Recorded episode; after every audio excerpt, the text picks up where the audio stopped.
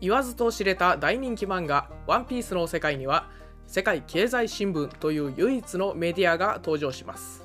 社長は新聞王モルガンズ鳥鳥の実モデルアルバトロスという悪魔の実の能力者でその戦闘能力は今のところ未知数ですアルバトロスアホウドリという鳥は1万 5000km を休まず飛行することができるそうですがモルガンズはなぜか自分で空を飛ぶことはできません世界経済新聞の実際の配達を担当しているのはニュースクーというカモメですニュースクーは海兵の帽子をかぶり赤いカバンをぶら下げてグランドラインを行く船を見つけては新聞を売り歩いていますイングランド南部にはカモメをエンブレムにあしらったクラブがありますブライトンホ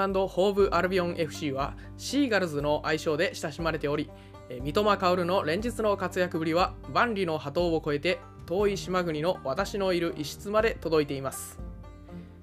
世界中が情報を駆け巡る情報過多の時代特化型スポーツメディア「ジ・アスレチック」が今スポーツファンの間で広く読まれていますザ・リトリートタイム始まりました今回は今流行りのスポーツメディア「ジ・アスレチック」を読もうというテーマでお届けします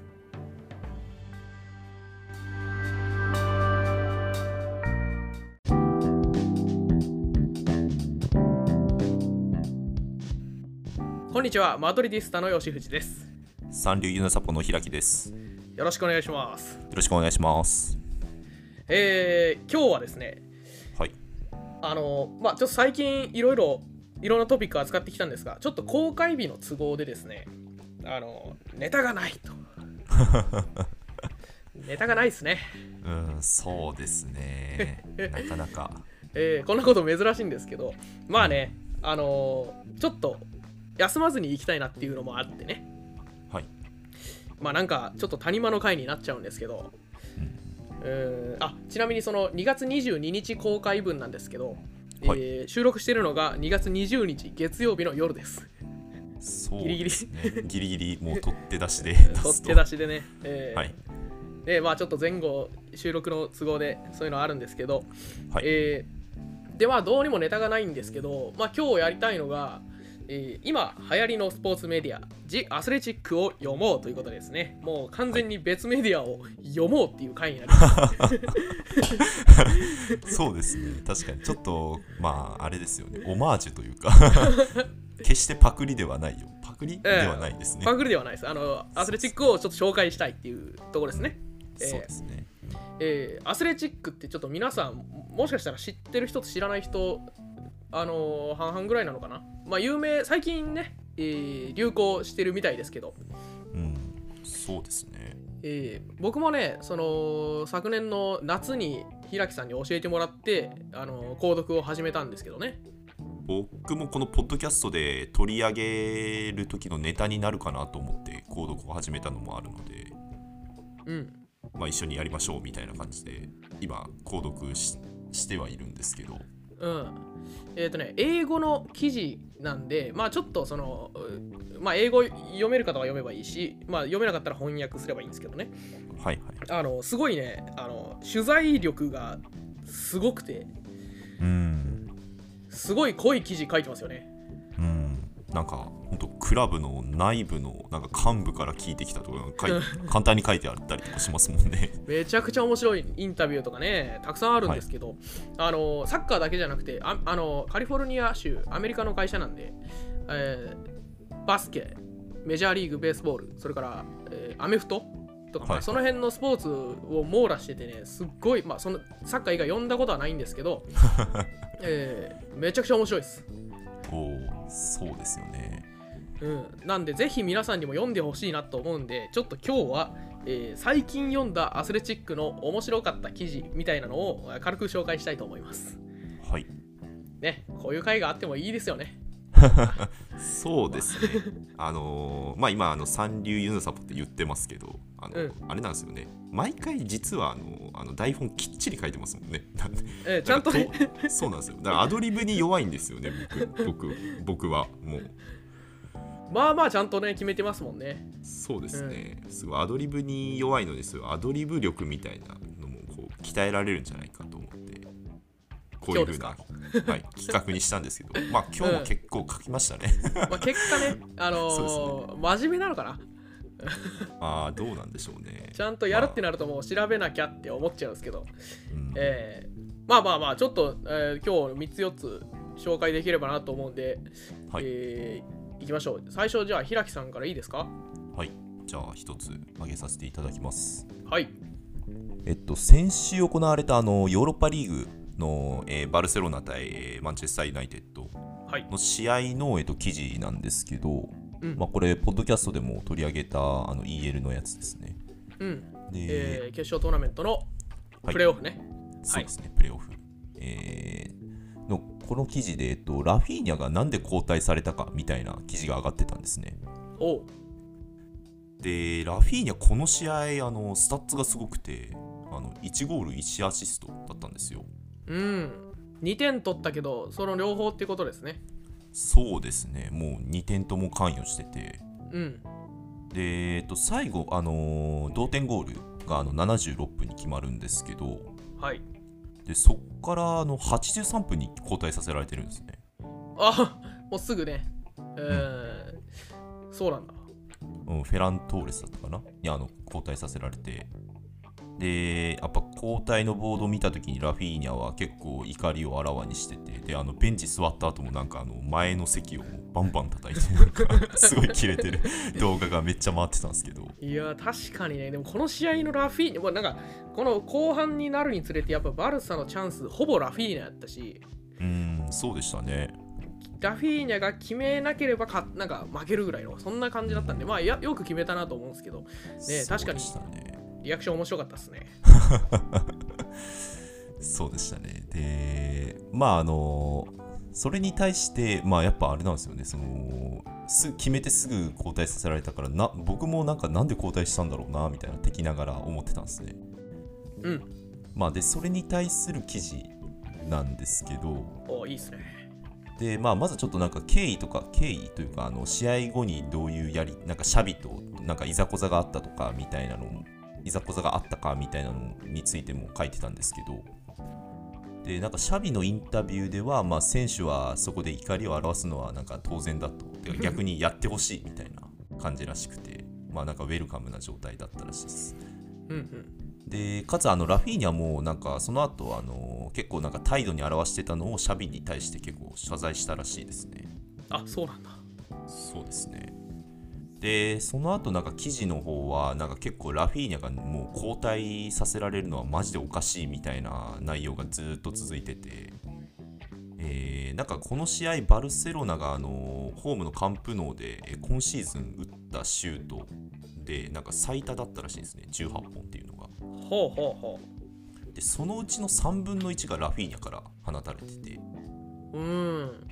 で確か枠内シュートだとなんか 6, 分の3が枠内に入ってるみたいでこれもうなんかあの両チームあのユナイテッドとえーバルサ両チーム含めてトップのホームだったらしいですねはあなるほどね確かになんかフィニッシャーになることが多いっすねバルセロナは今季はウイングがああ、うんそうなんですねうんまあ印象ですけどうんはいはい確かにでまあラフィーニャもなんかあの記事中になんかこうデンベレの代わりになるためなんかすごい最近燃えてるらしいです ねえー、 いいですねそうですねうなんっていうなんかなんか長々とこうラフィーニャは変えられるべきじゃなかったみたいなあの記者の方の考えが述べられてて最後にあの理由が書いてあったんですけどうんでシャビのインタビューがそれその答えになっててでそのまま読み上げるとえちょっとあの日本語訳を Google 翻訳でやったのでなんかちょっとおかしいかもしれないですけど、んえー私はラフィーニャを変えたゲームには新鮮さ、えー代替手段が必要であり誰もがチャンスに値しフェランは私たちに激しさと高さプレッシャーを与えてくれたっていうふうに答えててなんかそんなに面白くなかったんですよね、いやいや確かにねなんかシステム変えるとかだったら納得できるかもしれないです、下手したら そうですねだけど確かにそんな変わってなかったっすよねフェランかって感じでね83分でしかもね2対2で完封能でもうもう1点欲しいとこじゃないですかそうですよね勝たなきゃいけないところですしね、そこでフェラントーレスうん、ちょっと疑問ですね確かにあとなんでやっぱ7分ぐらいあったからラフィーニャ1、2本打てたかもしれないですしね、シュート。うん。そうっすね。え、だから負けてたんですよね。負けてるところから76分にゴールってことでね、ラフィーニャそうがです、そうです。はい。うん。いやー、そうね。確か、いや、でもね、ほんとね、あれ、僕、あの試合をね、はいよくあの瞬間のラフィーニャの顔をカメラ抜いてたなって思いますよ。ああ、その交代させられた後ってことですかうん、あのと、あのー交代板を、交代ボードを見る瞬間のラフィーニャを押さえてたカメラあがあ、。確かにそうでし たね。なんかあれすごいですよね。本当落落胆してましたもんね。うん、見た瞬間になんかも目う、に見えてなんでだよみたいな。そうそうそう。うん、いやーなんでこなんでちょっと変えまああの敵な敵からかんあのユナイテッドからするとまああそこでラフィーニャ変えてくれてよかったなっていうところではあるのでうん、でちょっと理由もいあんまりしょうもないみたいな感じでちょっとまああの第2戦目あの期待できるなってい うのがここから伺えたっていうのがありますね。えー、本当っすね。うんそっか。なんでフェランだったんだろう。まあ、本当にただのフレッシュなにしたかっただけなのかな。まうんあですかね。まあちょっと一つ目なんでこういう軽めの、なるほどなんね。かやつを選んでみました。いや、いいとこっすね。なんか単に試合の結果を振り返るんじゃなくて、ラフィーニャがなぜ交代させられたかみたいな、そういう目の付けどころね。うんやっぱアスレチックならではというか。そうですね。面白いですね結構、うん、記者の方もなんかかんなんか感情的になってたのかなみたいな記事でうんうん。すごいなんかラフィーナがこれまでこんな感じだったんだよみたいな感じで書いてたのでなんかバルサファンなのかもしれないですねもしかしたらちょっと調べてなかったですけどそこまで。ええいや、面白いっすね。じゃあはい次、吉井さんいいですかはい、えーとね、僕が1個目に紹介したいのは、クリスティアーノ・ロナウドに関する記事ですね。おおなるほど。これね、あの1個の記事ってわけじゃなくて、その年末から1月いっぱいぐらいまでかけて、まあ、何記事か、そのまあ、別の人なのか、同じ人ももしかしたら出してるかもしれないですけど、5、はい6はい5、6個かな、記事あってね。で、まあ、それをざっとまとめたやつを紹介したいんですけど、はい。えーロナウドはまず12月31日に、えーおそらく報道があってサウジアラビアのアルナスルに加入することが発表されましたあー年の瀬でしたっけあれは。そうみたいですねなんかあんま覚えてないですけどまあでも確かにワールドカップ終わってからだったからそのくらいなんですかね。うんなんですかねなんか全然いつの時期だったかとか全然覚えてないですねまあただびっくりしたってだけしか覚えてないですねもうそうですねまあ噂は出てましたもんねあのまあ金が、中東行ね、くありましたしね、はいで一応ね2年半契約ではい年俸総額2億ユーロ281億円 うんすごいよく言うよ 2億ユーロ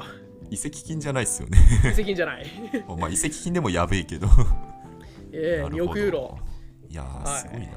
で背番号7で、まあ、今の時点まででリーグ戦4試合やって5得点2アシストということですねおーあ意頑張っ外てますよと取ってるんですねうんいいっすよねまあさすがはロナウドって感じですけど37歳ですねもうさすがですねそこははいでまあ移籍した経緯みたいなのはまあ軽く触れられてはいるんですけどまあ大したことは書いてなくてはいはいはいまあ、昨シーズンは24ゴールを挙げたんですけど、まあ、それでもやっぱユナイテッドを出たいってなった時にどのビッグクラブからもまず声はかかりませんでした。まあ当然ですよねこれ、えーまあそうですねえーえーチェルシーの新しいオーナーいらっしゃいますけど、えーはいはいはいそのオーナーがポルトガルでメンデスとなんか話し合いを持ったらしいんですよえー、だからちょっとチェルシーに流れかけたんだけど、はいはいえー、とトゥヘル当時はいトゥヘル監督がまず難色を示して、まあ、多分破綻になったと。なあうん、まあ確かに合わなそうではありますよねそうですね、トゥヘルとはまず合わないだろうなとうんいう感じですよね。うんなるほどで、えーフリーになってワールドカップ終わって、確かね、マドリーの練習場で練習してたんですよね。ああいましたねうん。バルデベバス練習場っていうところがあって、そこで練習をしてるっていうニュースだけはずっと出てたんですけど、はいえーフロリンティーノ・ペレス会長は、うんえーえーと、なんだっけな、38歳、彼はもう38歳だよっつって、なんか普通に年齢を間違えるっていう。回答をして全然興味なさそうっていう、ああ。えー そんでなもロナウド的にはやっぱアピールだったんですかね。どうなんすかねまあなんかめちゃくちゃアスリートというまあアスリート中のアスリートで多分一番練習してるじゃないですかロナウドそうですよね。なんか一番最初に来て、あの最後に帰るみたいな有名ですよね。そういうの。でまあ関係値があるから練習できたんかなバルデベバスでああ、なるほど。まあわかんまなあいレジェンド、レジェンドですしね。まあねうんまあありじゃないですか。はいでまあえっ、と結局紆余曲折あって12月31日に発表だったんですけどなんかはいまあ,、あの噂で噂レベルですけどもうメンデスと関係切ったんじゃないかみたいなそういう話も出てたりとかああ、そうですね。うん。やっぱりチャンピオンズリーグに出れるチームを探してたっていうのがあって、まあ、そことちょっと方向性もしかしたら、えー、違えたのかなっていうところはあります。はいはい。確かになんか、ロナウドのマネージャーかなんかが間に立ってアルナスルとは契約したみたいですよね。う確かんに。うん、なんかそんなんも書いてましたね。ああ、なるほど。で、えーとまあ、年俸総額2億ユーロなんですけど、まはあ、いめちゃくちゃ噂によると、はいはい。えークラブがアルナスルが10分の1を支払って、えー残りはサウジアラビア政府が払うみたいな噂もあります。ええそんな感じなんだ。政府、公務員やもうじゃあね、そんなのしだしたらね。確かに公務員です。ええまあなんかセレブ生活みたいなのも結構報道されてて、はい。えーしばらくうんなんか2週間ぐらいは月4000万かかるホテルで暮らしてたっていう、ええらしいですよねてかそんなホテルあるんですね。うん、なんか首都のリヤドっていうところの、はい。えーサウジアラビアの首都、まあ、アルナスルもホームタウンですけど、うんえーそこのめちゃくちゃ高層ビルのすげえ高いホテルを17部屋抑えて生活してたっていうそんな話でいするね。そんない る何に使うんだろうな17部屋 ?17? 微妙っすよね、しかも17って。ね17 20, 20取れよ。まあまあまあ、20でもいや16とかね15でもう別にあよかあったんですまよあいいですけど17部屋目がなんか必要だったんでしょうねなな なんか必要だったんでしょうね。ええでまあサウジアラビアでもなんか入団発表で、はい。えーまあなんかロナウド受け答えしてる時に最後その私にとって南アフリカに来ることは私のキャリアの終わりではありませんって言ってしまってまあこれね間違いなんですよアラビア半島なんで全然違うんですけど何言ってんだって話 です。 なんかそこも間違いだけどなんか誰もあの指摘できなかったっていうそういう記事がありました なるほど。えーえー頑張ってますね、ロナウド。いやーそうですね、ロナウド、ロナウド会取った時は、なんかスポルティング戻ってほしいですねみたいなこと言ってましたけど、まさかサウジに行くとは。そうっすね。あのーなんかね、2試合ゴールがない中、そのメッシゴールみたいなのが出てね、すごい煽られてたん ですよ。サウジでも。いいやー、やー、あどこ行ってもスターだな。 すごいっすね。しかもこの、あのー貼ってくださった記事の数からしても、まだやっぱ人気なんだなっていうのが分かりますね。そうっすね。うん。でやっぱね、サウジ、アルナスルとパリ・サンジェルマンがなんか親善試合とかを組んでたんですよね、確か。ああ、はうん、で、1月にやってたんですよ。いはい。だから相当金動いてるから、はい、まあ、経済的なインパクトかなりでかいですね、本当にこれは。うん、まあなんかそういった面で取ったっていうのもあるんでしょうね。うん。なんか2030年のワールドカップを狙ってるっていう話なんで、まあ、アルナスルはそこは否定してるんですけど、まあ、もしかしたらそういう動きも視野に入れてのサウジアラビアなのかなっていう、うん、まあ、そんな話も。も出てましたね。まあ、ちょっと興味あったら皆さん読んでみてください。アルナスルの記事。はいはい。まあ、そんな感じですね。クリスティアーノ、面白いっすよ。いやー、彼は話題に尽きないっすね、本当に。いいですね。ずっと話題提供してくれ る。周りも面白いですね、やっぱ、オーナーたち も。オーナー会長。まあ確かにな、ペレスさんとか出てきたり、メンデスとか出てきたり、面白いっすね。ええ大物ばっかりなんで。あはい。じゃあ、まあ次行ってみましょうか。ーはい。今度、平木さん。はい。で、えっと、選んできたのが、あの、ユナイテッドの売却関連のニュースが結構出てたので、ちょっとそれをピックアップしてきました。この間言ってたやつだよね。あの、クラブ売却問題っていう、ワールドカップ中にやった。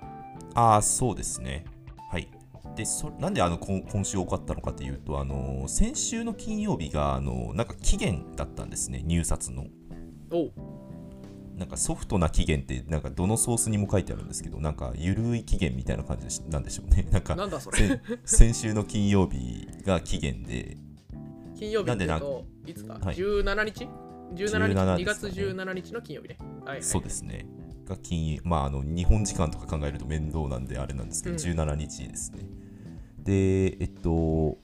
なんかそれであの現在がこう入札をこう公にもう発表してしまった団体が2つあってうんであのカタール銀行の QIB っていうところのジャシムさんっていう人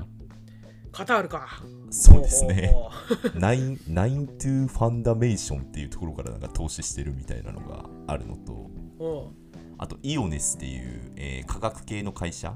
であの、はいイングランドの会社なんですけどそこのあの億万長者のサー・ジム・ラトクリフさん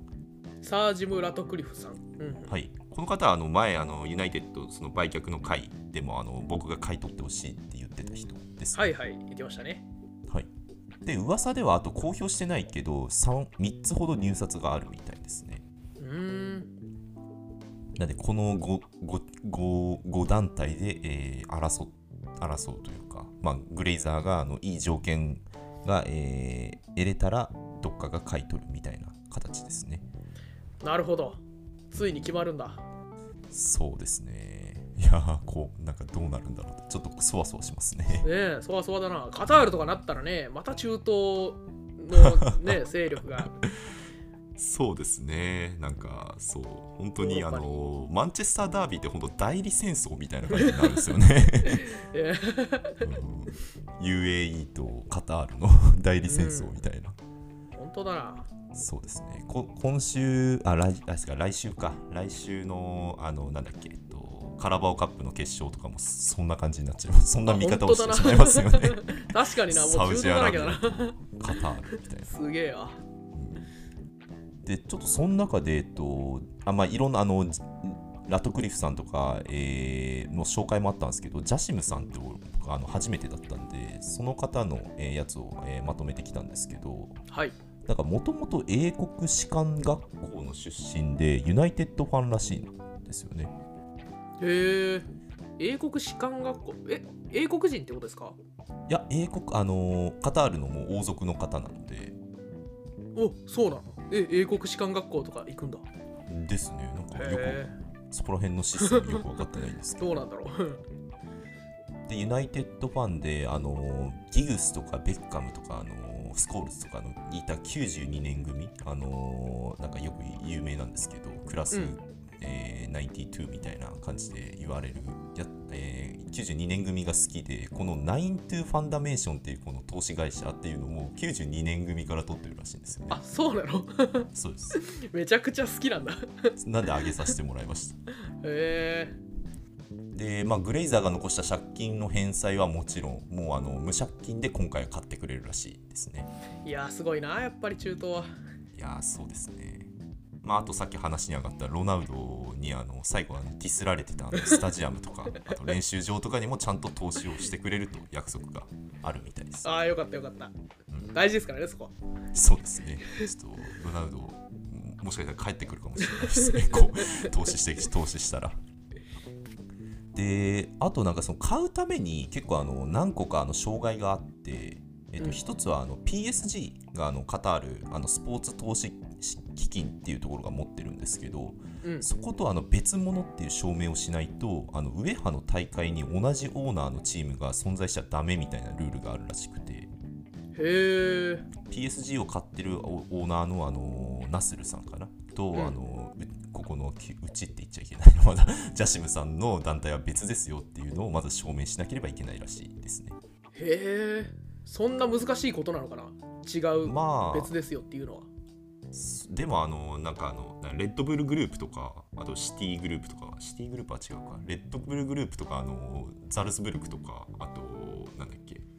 えー、あれ出てこないドイツのライプツィヒライツあライプツィヒですねうん同時に出てたりするんでなんか大丈夫なんじゃねと思ってるんですけどね確かに何なんだろうそのルールじゃあそうですね まあなんかレッドブルの本とか読んだ時になんかうまいことをかわしたみたいなこと書いてあったんでそういう技を使えばいけるんじゃないかなと思ってますまあやりようはあるとうんはいはい。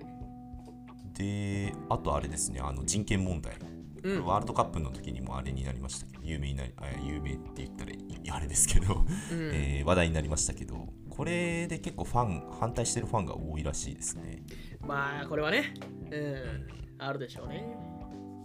あとちょっと面白かったのがなんかプレミアのチームを買うためのテストがあるらしいですねなんか反射チェックあそれまあチェックみたいなあ、そうなんらしいですねなんか別の記事リンクされてて、まあ、これ2000年2022 20年ぐらいの記事なんでちょっと昔の記事だったんですけど何なんだろうどういうテストなんだろなんかあのまあでも本当犯罪歴がないかとかあと過去に脱税してないかとかなんかそういった感じのやつらしいですね、結構やっぱお金持ちが買うじゃないですか、うんプレミアリーグのあのクラブっていうのはううん。なんでなんか脱税で結構引っかかってる人が過去には何人かいるみたいなことを書いてありましたねこの記事にはあ、そうなんだ。そうですねまあでも本当足切りレベルらしいんでそんなにむずいものではないらしいですへえ。なんかあのユニフォームの色を勝手に変えちゃいけませんとかそういうの もあんのかなないのかあのまあどっニューカかッスルかもうすぐ買いましたからねあれなんだっけあの赤から青に変えたとこあったでしょあカーディフだったかなあーでしたね確かにあったなそんなのあるのかなでも まあでも大丈夫なんじゃないですかかもう変えれてますしねまあさすがにユナイテッド青に変えられたらもうブチギレでしょこれいやそれはやばいっすねお前ユナサポかよみたいな感じになっちゃいますよねええまあまあまあファンなら大丈夫でしょうねまあそうですねなんでちょっとまああの僕はまだちょっとあの意見あのまだあの言えるほどあの記事とか読めてないんであれなんですけどまあちょっとここは静観していきたいなと思ってますねうん楽しみっすねそうですね。 まあ PSG と兄弟になるのかって思うと、ちょっと なんか複雑です けど。王族なんだねカタール銀行って言ってるけど王族なんだああ、みたいですね。はあまあそっかカタールスポーツ投資基金も結局政府だからねああ、そうですね。で、今回もしあの一応、そのジャシムさんのこの9 to ファンダメーションという投資会社からやってますよっていう体ですけど、うんまあ、裏を返せばこれ、カタール銀行っていうもう政府のもうんうズブズブの機関なので、まそあ、こら辺が実質カタールだ。ね。そうなんですよね。うん、そうかそうあか。で記事にあちょっとあ長くなるからあれかもしれないですけど、えー記事にはなんかそう PSG を売りに出すんじゃないみたいなことも書いてありましたね逆におお、そうなんや。とはいえでもなんか今後の、えー投資投資投資するなんかプランとかもちゃんとなんか策定してるみたいでなんかすぐではないだろうみたいな感じの、えーニュアンスで書いてありましたそっか。パリ売りに出されたらもうちょっときついね。フランス。まあそうですねリーグワン確うかに、ん。そうかそうか。まあという感じで結構面白い今今後も面白くなりそうな話題ですねこう面白いですね。これなんか決まったらまた記事出そうだし。うんうんまあ、またちょっとどっかで話したいですねこれに関してははい。まあ、やっぱこのビジネス面のね、取材っていうのはやっぱ面白いですから。アあスあレチ確かッにク。アスレチックならではですよね、うん、ね。なんかまあ、ぜひ追っていきたいところですね。そうですねじゃあ最後1個、はい最後1個僕の方からえっ、ー、ともうほんとここ1週間ぐらいかな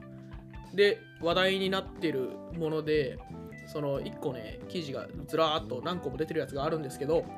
はいえっ、ー、と2122シーズンの UEFA チャンピオンズリーグ決勝ファイナルね、おえー去年はいリバプール対レアル・マドリードの試合ね、はいがありましたけどあの時に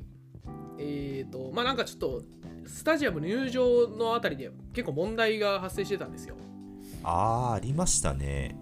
でなんかやってましたよねだからリバプールファンの方が入れなかったとかそういう問題でしたっけそうそうそうなんはかいはい偽のチケットで入ろうとした人がいたのかわかんないですけど、あなんあかそれそういうのもありましたねそんなんでこう警察がこう催涙ガスみたいなんでそのはいはい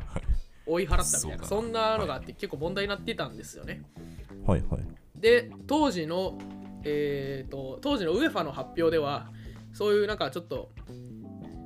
えーまあなんか偽チケットで入場しようとした人がいたっていうのとかあと、まあ、地元の人々がちょっと犯罪を犯しそうな空気やったとか、まあ、なんかねそういうことを理由にキックオフを36分延期してするという決断をしたんですね、まあ、で、うんそのその後にそういう発表をしてたんですけど、はい。えーすにしてはちょっと催涙ガスとかちょっとやりすぎなんじゃねえかみたいなああ、確かに。そういう批判が集まってたんで、はい。えー最近になって、まあ、最近までかあのウェファの独立委員会内部で独立委員会作ってその調査をしてたらしいんですよええ水面下で進めてたってことですね。まあそうみたいですねうん、でまあそのレポートが発表されたんで、えーその例にまつわる記事がたくさん出てましたおお、これはコアですね。はい、えーこのポッドキャスト公開する日ちょうどレアル・マドリー対リバプールファーストレグありますけど、えーまあなんかね何の因果かこのタイミングだったんでねちょっと思い出していきたいんですけどね、うんそうですね。はどいんな内容なんですか、内容としてはまず、えーウェファの言ってることはそこの責任をなんかリバプールファンに押し付けてるけど実際には運営が悪いっていうことですねもう端的にああ、あいなんかさい、えー警察側ってことですかそういうことですねえー、なるほど。えーとまあ一歩間違うと大惨事になりかねない失敗だったと、あえーあ、まあ確かに危なそうですしね。ガスそうですねでリバプールサポーターがキックオフ遅延の要因だと発表していたけどその証拠はない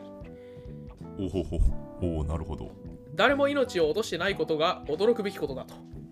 えー、それぐらい失態だったんだ。深刻な失敗だったということなんですよああ、なるほど。でまあねちょっと経緯を軽く言うと、はい。えーまずスタジアム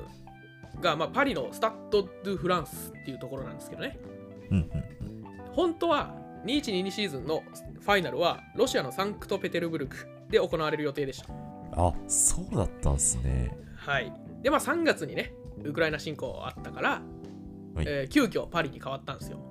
ああ、まあ、あのタイミングでやるわけにはいかないで すもん。そうですねうん。でまあそれもあってちょっと準備期間が3ヶ月ぐらいしかなかったっていうのはまずあるんですよ、ああ、なるほど。うんままああ、、仕方言い訳としてはねうん言い訳ではありますね。はい。で、まあ、パリは、そのユーロ2016をやってるから、決勝も。はいはまあ、いけんじゃねっていう UEFA の人たちは思ってたみたいなんですけど 、い。いやいや、もう4年ぐらい経ってますよね、それ。えーだいぶ前ですけどね。うん。えーまあ、でも、パリ、ゆフランスが優勝じゃした時じゃないか、あの準優勝かな。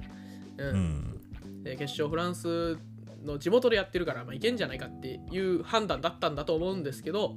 はい。なんかもともとそのチケットのゲートとかその動線になんかボトルネックがあって